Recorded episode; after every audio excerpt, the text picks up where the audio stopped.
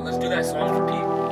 So I understand when I'm not around. Shit don't feel the same when you're out of town. So come, let's watch the rain as it's falling down.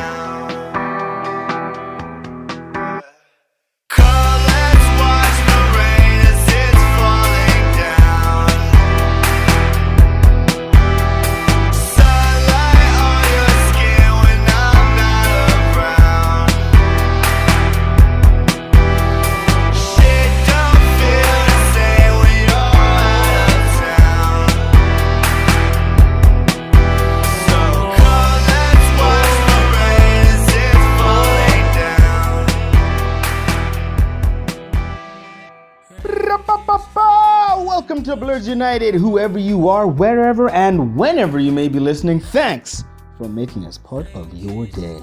I'm Disa, as ever with Yazzie, and we're just a blur couple, navigating our way through all these geek fandoms and uniting them for your consumption. So we got a great show for you over here today. It is obviously Over and Under's Day. We talk about what things that are overrated, some things that are underrated. And just as a little bit of a preview, I want to tell you that critics, Deadpool, The Walking Dead, and Titans all make the list today. We're going to be talking about that later. We are going to also be giving you the news, obviously. But first and foremost, I wanted to wish everybody a wonderful Thanksgiving. I hope that you're sitting across each other on today looking at that turkey as you listen to this podcast. No, seriously, don't listen to the podcast while you're at the table with your family. I know you're thankful for having Blurred United in your life. Thank you so much. As Yazzie and I both agree, it's been wonderful having you guys listen to the cast. It's beautiful. Thank you so much. But look, you don't need to. You don't need to listen to it while you're at the dinner table. Enjoy each other's turkey and stuffing and cranberry sauce and collard greens and whatever it is you enjoy on Turkey Day, okay? Enjoy each other's company. Enjoy and listen to us before or after Turkey Day, okay? But up until then, here's the news and enjoy Thanksgiving. Earlier this week, we got our very, very first look at the Kim Possible live action movie. Okay, it wasn't the whole first look at the movie, but it was just a look at Shego and Drakken. Now, this movie was announced earlier this year, that is 2018. Filming is already underway in Vancouver. It is going to be the third movie produced by Disney for the Disney Channel, centered around this particular character. But it's going to be the very first live-action movie. The Shego and Drakken look gives hope. People are going crazy. People have wanted Kim Possible back on air. I personally am one of those people who wants Kim Possible back on air. I think that the look was very legit. Though it must be stated that Drakken did not have his characteristic blue tone, and Shego is not that super pale character from the movies, from the cartoon. But look, those kind of things, as we have seen with Thor's arms and all that, that can be done in post-production. So I'm not getting down on that just yet, but I think that the looks are super legit. Drakken, of course, is going to be played by Todd Stasnyak? I'm going to go with Stasnyak. That's what I have written down here in my terrible, legibly, poorly written handwriting. And Taylor Ortega is playing Shego, with Sadie Stanley as the title character. The movie debuts in 2019 on the Disney Channel. I'm looking forward to it. I'm a big Kim Possible fan. I love the entire universe. It is a great little fun look. I do have one thing though. If Christina Milian does not come back to do the song, I'm gonna get upset. Anyway, tell us what you think about it. Rumors of Daredevil Season 4 being cancelled or moved to Disney Plus might have been just a tad bit presumptuous. Apparently, According to his official Twitter account, Eric Olsen, the showrunner for the acclaimed Marvel's, not cinematic universe, but Netflix universe, MNU as we like to call it, has claimed to have pitched the season to Netflix. He announced this on his official Twitter account, but look, obviously, this is all in flux. We have no idea what the problem is between Disney and Netflix, if at all there is a problem. We don't know whether or not Netflix have any power to decide such a thing, given that Disney are starting their own streaming service. Direct-to-consumer streaming service. Now, this could be just in motion, but we're not sure what's going to happen with it. We are all a little bit confused about the situation. I personally would like to see Daredevil continue on Netflix. I think that having diversity in who and how the content is produced is very, very important to the Marvel universe. As long as it is continues to be linked, and I don't see a problem in Marvel having some properties on television, on ABC, like Agents of S.H.I.E.L.D. is, some on Netflix, like Punisher and Daredevil. In fact, it might work to have Daredevil and Punisher in that universe. I have some of the more hardcore characters, you know, the characters who are willing to drop an F-bomb here, there, and anywhere, on that sort of streaming service, while have the more PG-13 type characters. You know, this is your Spider-Mans, this is your Captain Americas, the characters that can be PG-13, let them continue. Let them come to the Disney Plus, or D Plus, as I like to call it. Anyway, you guys tell us what you think. Yeah, baby, it's groovy. Does it get you randy, thinking that this might be another Austin Powers? Yes. Apparently, it has been confirmed by Mike Myers that Austin Powers. It has been that long since we saw an Austin Powers. But the last time we saw him was in Goldmember, that celeb cameo-infused effort. Look, I was not a fan of the last Austin Powers movie. I thought that it was celeb-fueled and just filled with too many cameos, and they lost the essence of what made the movie good in the first place. Anyway, Mike Myers confirmed that he's writing the movie. Look, writing something does not mean that it's going to end up becoming a movie.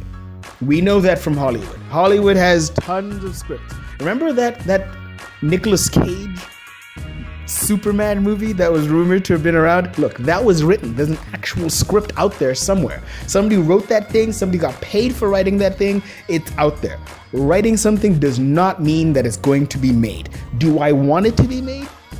Yeah. I think that the time is rife. I think that Austin Powers, if they frame it correctly as a send-up of the entire thriller genre, look, he has a lot of fodder. Before, it used to just be a James Bond send-up, but there's a lot of other guys of his type that he could mock in this one. Look, there's Jason Bourne, there's the new James Bond, obviously, as well as the Tom Cruise's, the Ethan Hunt. There's a lot of things that he can mock in this that I think that there could be fodder for it. I don't know if it's a good idea to play with something like that, but I do know this. Nobody can play this character but Mike Myers. I cannot see anybody being Austin Powers but Mike Myers. It's kind of like Ron Burgundy. Can you actually see anybody else playing Ron Burgundy? No. It's so synonymous with his character. I think that Mike Myers creates characters like this. Like, what is that? He creates lots of characters like this. Like Shrek. I can't see anybody else playing Shrek, for instance. I can't see anybody else playing, God, I'm forgetting the name of that movie. The rock and roll one from the early 90s. I forgot the name of it right now. But nobody can play this character but Mike Myers. And I think that I would like to see it. I'm actually gonna get off the fence right now and say I want it to happen. I want to see Mike Myers play this character again. I think that the world is ripe for more satire of this particular genre. Anyway, tell us what you think. Josh Brolin has come out and said it. He thinks that Iron Man is his favorite MCU movie. Now, the Thanos actor was asked what his favorite MCU movie was, and he simply said Iron Man. Look, he said the reason for it was Iron Man set the template for the entire MCU in terms of tempo and tone. I completely agree. Some of you scroll down on our Instagram and you'll see where we said it. We stated that Jon Favreau is one of the fathers and architects of the entire MCU, and he's underrated. We think that, and we agree with Josh Brolin completely on this, we think that Iron Man is the MCU. It set the template, it set the tone, it set how the MCU is going to progress. It was the first of its kind and it was the first kind of movie of its type. And it set the entire superhero genre on its head and changed the genre from being that dark, just dark for the sake of being dark kind of movie that Chris Nolan did and DC were doing at the time, and created this lighter sort of tone for the superhero movie where there's no lack of consequence, but there is humor and there is positivity, and it set the entire tone. Look, my feeling is if Kevin Feige is the Stan Lee of the MCU, just the MCU, the architect of the MCU, then I would say that Jon Favreau should maybe considered to be the Jack Kirby of the MCU, in terms of Kevin Feige has set out what the characters are going to be, how the whole thing works, but you need an artist to actually paint within those lines, to create the lines, to paint the lines, to give it tone and texture. And that's what Jon Favreau did. So, Josh Brolin, Thanos himself, I completely agree.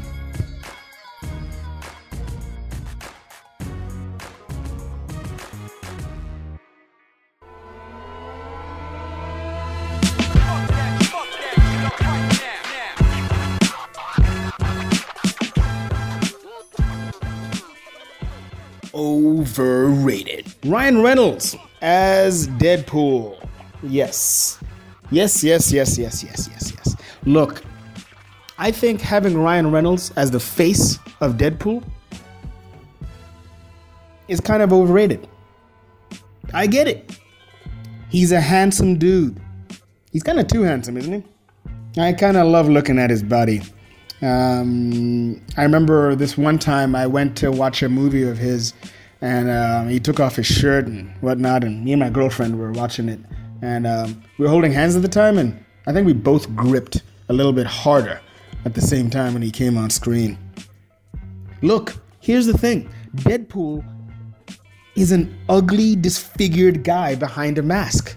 Now, do we need it to be Ryan Reynolds? No, it doesn't need to be Ryan Reynolds. Anyone can be Deadpool. Look, here's the thing about it. He's the merc with a mouth, not merc with an angel-like visage that makes you question your sexuality. We don't need his face as Deadpool. Detective Pikachu showed that his true skill is his voice, timing, and tonal range. I solemnly believe that Deadpool could be played by Ryan Reynolds for the next 20 years. I really do. Because we can get anybody inside that mask. When he's Deadpool, that could be any well-built guy who knows how to handle himself in an action sequence. In fact, it might already be. We don't know that Ryan Reynolds is doing all these action stunts and whatnot, but we do know that his face is showing up every now and then. Look, I don't think that we need to have Ryan Reynolds in that suit. We can have anybody, as long as it's his voice doing it. He could be Ryan Reynolds voicing Deadpool. He could be the first non-animated voiced character that's regularly seen in a big budget movie. That's a brand new territory that Ryan Reynolds is getting into over there. I just think that if it's a case of having to deal with somebody else playing Deadpool, instead of Ryan, I don't want to deal with that. I just don't. I don't want to have anybody else playing Deadpool but Ryan Reynolds. I want to have more Deadpool, in fact. In fact, this is a great way of including him in the rest of the MCU. Stan Lee is gone. Heaven rest his soul. But I think that we all kind of want Deadpool to be the new cameo person in the MCU movies. And how better to do it without having to ship Ryan Reynolds all over the world? He's a busy guy. How better to do it than just have him voice these parts and have anybody inside the mask? And then have him just come in there and just, you know, he's from wherever he is in the world, just come in and say, hey, what's up? I'm Deadpool. Whatever. You know, give us his line. I just think that the idea of having Ryan Reynolds as the face of Deadpool is kind of overrated. But I don't think Ryan Reynolds playing Deadpool is overrated. I think that's rated. See, I snuck it in on you there. I snuck a positive as an overrated. See? They're not all negative here. We're not all just negative. We're not just giving people negative stuff. We're nice people over here. What do you guys think? Underrated. Okay, let's talk about DC's Titans. Okay? Now, I know this thing has a relatively unknown cast. It's a bunch of nobodies. They are leaning on absolute first-timers or near first-timers for this. It's filled with transitory story ideas for other shows, and it is the first effort from DC on their own platform. So I understand why people are a little bit slow to jump on this. Furthermore, this unknown cast has rather average acting ability. There's rather average CGI on Beast Boy, for instance. So I'm not oblivious to this show's flaws. In fact, we have given the show a 6.5. It's currently holding steady at a 6.5. But this action that I'm seeing on this show is straight fire. Seriously, the action sequences on this show are Daredevil level. Like, I'm not even shitting you here. This is Daredevil level choreography with cinematic level direction and cinematography. Like, you need to see that last episode, yo. That last episode with the new Robin when he takes on the cops. Are you fucking shitting me? That was, if that doesn't float your boat, something is seriously wrong with your boat. It has leaks in it. Let me tell you something. Because that was seriously dope. It was next level. Some of the things that they did with the camera flipping and switching, that was cinematic. That was legit cinematic, and you know DC went all out on this. Do not sleep on this show. Look, right now, in my opinion, it is still just Bretton. I thought it was Bretton Thwaites who was keeping it all together. But damn, this new Robin is straight fire. The Jason Todd character. They even fight slightly, very similarly, but you can see there's certain differences in certain execution. Like, Dick Grayson doesn't go for kill shots. Doesn't go for permanent damage. Like, he doesn't go to paralyze people. He goes for shoulders and things like that. He's no less brutal. Mind you, I mean, he's throwing knives at people's shoulders here. This is gonna hurt. It's gonna leave a mark, but it's not going for kill shots or permanent paralysis like Jason Todd was, which means that the choreography is done in such a way to make sure that it makes sense for the characters. They're thinking about this. Look, this show is making me hanker for a Batman appearance. I want to see Batman fight, because if they can do this with Robins, holy shit, who knows what they would do with Batman? Because my feeling is, whisper it quietly, but up until we got that warehouse sequence with Ben Affleck, we have never actually seen a good Batman fight sequence.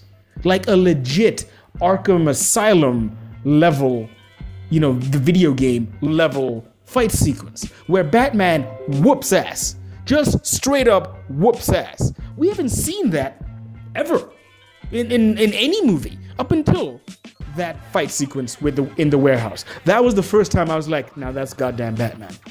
That's what Batman does. Against street level thugs, he whoops ass. And I want to see that with this. This is giving me hope that when they finally do put in Batman, I know they're going to put in Batman. They're going to give us a Nightwing, Batman, Jason Todd collabo thing going on. And then, you know, Robin and Batman fight together. And he's like, I still miss you. I miss you, Robin. Dick, there's always a home for you with Alfred and me. It's kind of crap. I don't know. It's going to happen. It's going to happen. I'm just looking forward to it now. All I can think about is that. It's keeping me up at night. Seriously. Anyway, look, if you have not gotten on this show, just get on it for the action sequences alone. If you have not, man, you are underrating this heavy. Trust me on this. What do you guys think who have seen it? Overrated. Look, there are certain things that we need experts for. Look, I have no idea how to do my taxes. I need an expert for that. I need an accountant for that. I have no idea how to perform open heart surgery. I need an expert for that. I sometimes incur legal trouble. I need an expert for that. But as for what to watch, I don't know if I need an expert for that. And here I am, we're struck yet again with a situation where critics, mainstream critics, have panned a movie in the geek genre, namely Fantastic Beasts. They're saying it's not good. It's the first time ever that a movie in the Harry Potter universe got a down rating. Wasn't given a positive rating on Rotten Tomatoes. First one ever. You know, they are, 8 movies in? This is the ninth movie, and it's the first time they get a negative review from Rotten Tomatoes. This follows on from Venom getting a negative review, but it's going to make more money than Guardians of the Galaxy, which got a positive review. So my question, I suppose, is, are critics' voices, do they matter anymore? You know, I think that the market tends to decide these sort of things.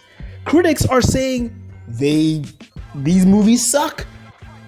I mean, in Venom's case, it genuinely does suck. That was not a good movie. I have no idea who these people are who are watching these movies and saying, I love it. I loved Venom. This was the greatest movie ever, and I'm going to throw $1 billion at you.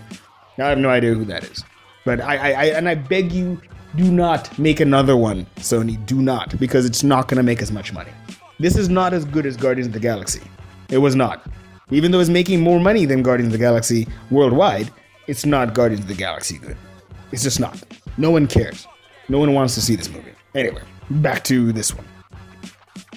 The critics don't seem to understand what geeks want to watch. I suppose, in my view, critics don't get it. They don't understand how to watch these movies. I think that's the more important thing. They don't understand how we watch these movies and why it is we're going back to watch them. Look, here's the thing though. I think in some cases they get it right. They're right about the movie not being any good, but then it's a counterculture sort of thing about like, we're not going to be told what to do, so we're going to go watch it 3-4 times just as a big F you, you know? But in other situations, it's genuinely, and I think that might be the case over here with Fantastic Beasts, of them just simply not understanding it. They don't understand the culture. They don't understand what goes into it. They don't understand how we want to watch these movies. They don't understand these things. So if I'm a geek right now, I'm thinking to myself, the view of a professional mainstream critic, well, it's kind of overrated. I don't know. What do you guys think? Underrated. So, you know, let's do this. Let's talk about it. The elephant in the room here. That's going on television every Sunday night. It's The Walking Dead, right? Look, I get it. The Walking Dead kind of legit underperformed for multiple seasons. That whole war thing, that was no good. It was no good. You know, they killed Glenn and Abraham, very popular characters, very, very popular characters, you know, like, and they didn't handle it in the best way. I thought Abraham was handled well, but Glenn, I don't think that was something that anybody wanted. Nobody wanted that, and it pissed a lot of people off. I get it. The show didn't live up to its tag as the best show on television. It didn't. It hasn't for the last couple of years. But look, here's the thing. This show was always about killing important characters. Always. They never shied away from it. Just look at the list of characters. Shane, gone. Remember that chick from the first season? I thought she was a long timer. No, gone. They just killed her off. There's so many characters. You can't even begin to list how many characters they have killed off who you thought were going to be here for the long haul. I thought Sonika Martin Green's character was going to last. I really did. And legit, I did. I was wrong. I was dead wrong. Man, they just brought them in. They took them out. You remember Dr. Dre's character? I forgot the actor's name, but Dr. Dre's character over there, he just disappeared. He just flat out disappeared. We're meant to assume that he was taken by the walkers. But was he? I don't know. Anyway, there's all kinds of things like that. Look, the war thing was very, very underwhelming to begin with. I never agreed with it. I thought that this was just another governor. This was an expanded governor type situation with a crazy guy who wants power and wants to build bridges and all that stuff. One community fighting against another community. They never explained to me why this was different, or they never sold to me that this was different for good reason. But look. Like, come in closer. You listening now? This current storyline that they are on right now brings The Walking Dead back. Legit. Trust me. Like, you can even have skipped over everything that you have gone on so far. You can skip over it. Because it legit just like puts it like the characters are, we don't know any more than you do. We have no idea. Look, we had a nice little excursion here about reclaiming society and all kinds of community. What does the future look like with humans and whatnot? But look, this is the thing. They finally understood something that is very, very clear. A show about zombies should put zombies as at the forefront. You can't tell me that a show that is called The Walking Dead is putting zombies on the back burner. They finally got it. They finally got it. It's finally to the forefront. And look, removing Rick, great move. It opens it up. It opens up the whole shebang. Because now all of a sudden, we are introduced to new characters, fresh leads, mixing in with the old characters while also exploring new storylines that, frankly speaking, I don't think the old characters would have been able to deal with. I don't think they would have been able to deal with in a legitimate way. It would have been more of the same crap. We would all have felt like, but we've seen this before. This new leadership that we're having on the show, which is establishing itself slowly but surely, is going to prove to be more interesting than the seasons we've had before. And I think that The Walking Dead have given themselves another 2, maybe even 3 seasons with the way they're progressing right now. They're setting it up.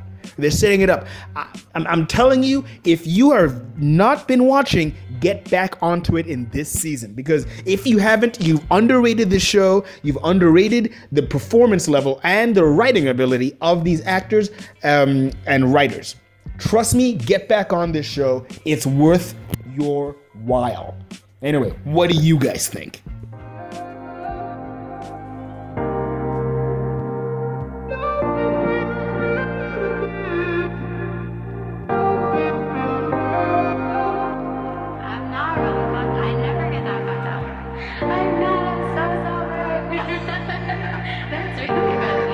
Love to see you shine in the night. Like a diamond you are. I'm good on the side, so right.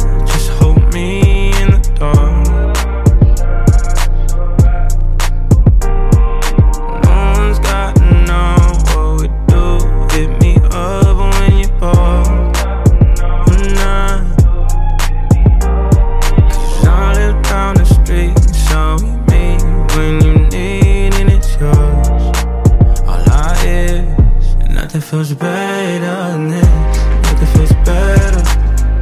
Nothing feels better than this. Nothing feels better.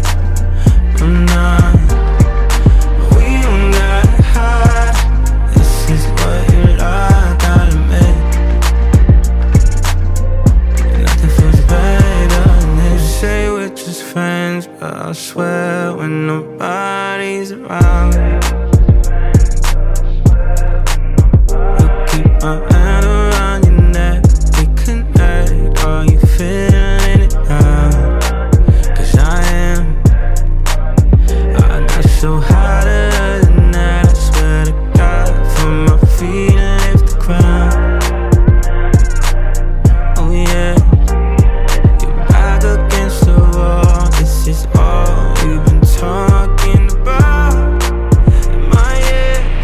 Nothing feels better than this. Nothing feels better. Nothing feels better than this. Nothing feels better. I'm not. We don't gotta hide. This is what you like, gotta make. Nothing feels better. Down, left, right. Take you back from your side to side. Like that, like that. Nothing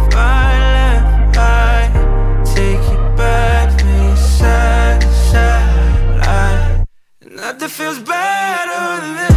Nothing feels better. Nothing feels better than this. Nothing feels better. No, no. We don't gotta hide. Nothing feels better than this.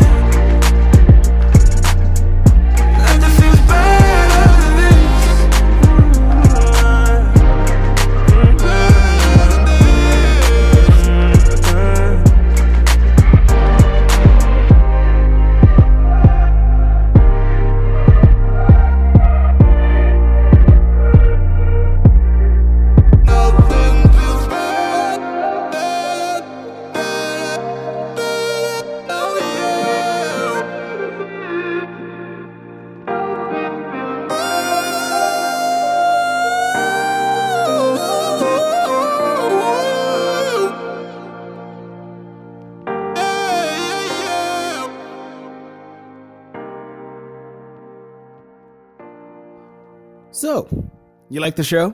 Or maybe you don't. Maybe you want to ask us a question, or even better, give us an answer. We have so many questions. Well, you've got a few options to get that done. You can, of course, tweet us at Blurds United. You can DM us on Instagram. That's also at Blurds United. Or you can chat to us directly on Facebook or go to our group there. Join, please. We always welcome new members. Or if you're really feeling up to it, you could get the Anchor app and send us a voice note, and you can get your voice on this show, telling us whatever it is. Hell, if you ask a really good question, we might even call you in for an interview. How about that?